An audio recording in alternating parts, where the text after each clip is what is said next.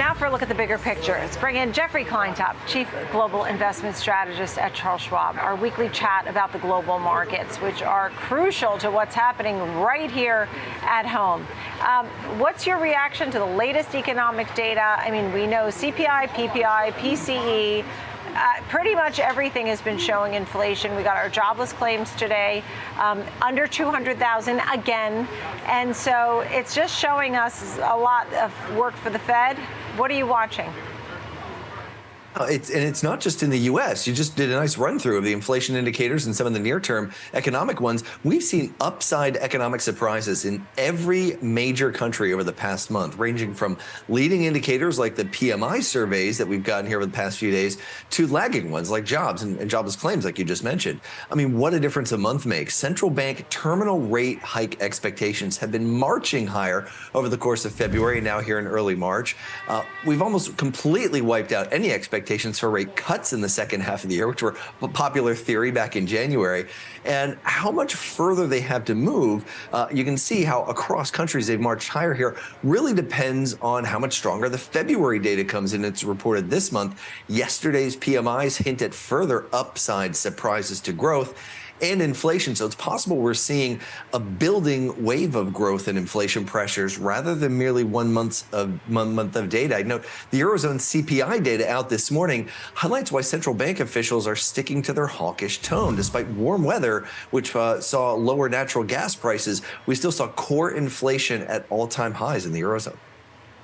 Yeah, and that's the whole thing. I saw that the general number was around 8.5%, but Spain a little bit lower, but France, Germany was above. That was like closer to 9%, right? So you are seeing these hot inflation prints abroad. I almost thought, remember when we used to say, oh, Europe's in recession, but the U.S. is doing great?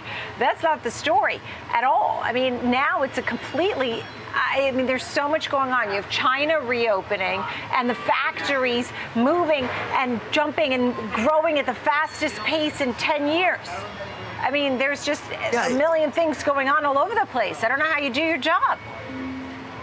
It's a lot to keep track of. I think the takeaway from all this is maybe some of the upside surprise here uh, uh probably won't be as surprising next time. I mean, I think the market's adjusting, and certainly economists are adjusting to this better economic momentum. And not to say that data is robustly strong everywhere, but just surprisingly strong given where we've come from.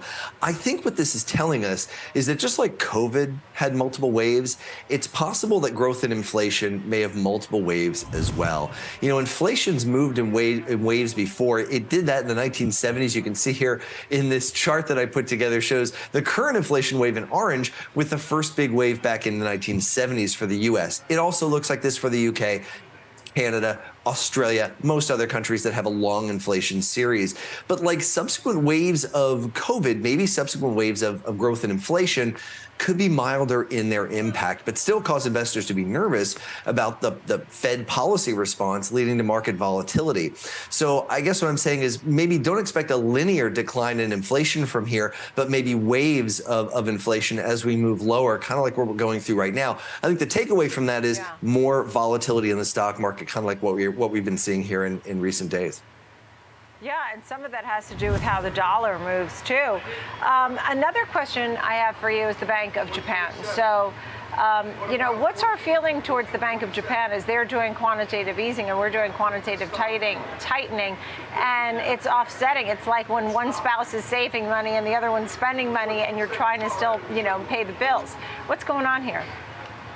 That's a great way to put it because that's exactly what's happening on a global basis. I know it's so easy for US investors to get really focused on the Fed. It's easy to overlook other monetary authorities. The Bank of Japan has been a really important factor, but hasn't really changed for 20 years. The Bank of Japan's policy is basically keep interest rates zero for the last 20 years. And that means they've been a very important source of investing funding. Funding you can borrow cheaply in yen and then purchase investments in other countries offering a higher return. This is called the yen carry trade. And since October of last year, um, the Bank of Japan has actually served to offset the impact of the Fed's quantitative tightening on global financial conditions because they've been doing quantitative easing to try and keep their bond yields low. But now, We've got the change for the first time in a decade, a new leader at the Bank of Japan coming into place in April, suggesting there might be a change to this path meaning unraveling of all this borrowing that's taken place that's supported assets outside of Japan and a repatriation of capital back to Japan, meaning that this could lead to some turmoil across global markets in the coming months. Yeah, yeah. And thank you for that. And then I, you know, I start to think here at home. I mean, some people, savers are being rewarded finally with some higher rates, um, though others who want to get a mortgage are, are noticing 7% again. In the meantime, you have consumers racking up debt, high credit card debt, they're dipping into the savings, and national debt, which also is a concern not only for now, but also for generations ahead, right? Where, where do the problems stand in the big picture? Uh, debt is probably the thing that keeps me awake most at night, but it's a long-term concern, not necessarily a near-term one.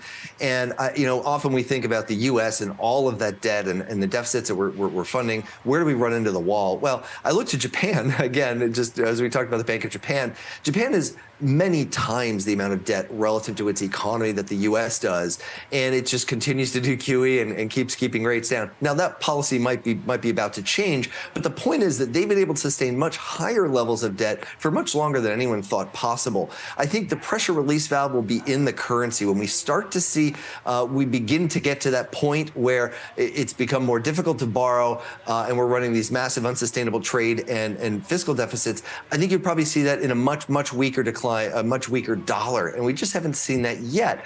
Our view is the dollar may begin to decline subject to these pressures over the coming years, but not a crash. And so while I do think these are big longer term problems, it's not like we're hitting a, a wall here where we're going to fall off a cliff uh, in the near term. At least that's what the history shows us looking outside the U.S. Yeah, just quickly on international stocks. We talked about that recently.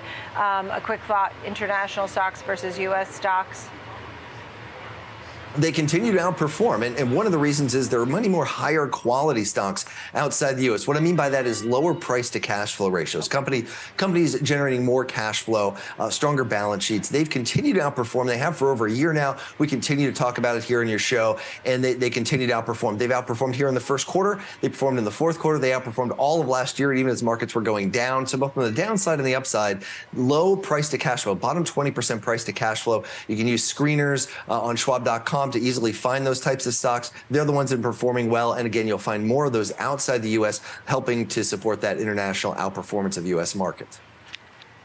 Jeffrey Kleintop, thank you so much. Don't stay up at night. It's not Thanks, good. You have to get your REM sleep. Jeffrey, Jeffrey Kleintop, Chief Global Investment Strategist, Charles Schwab. Thank you.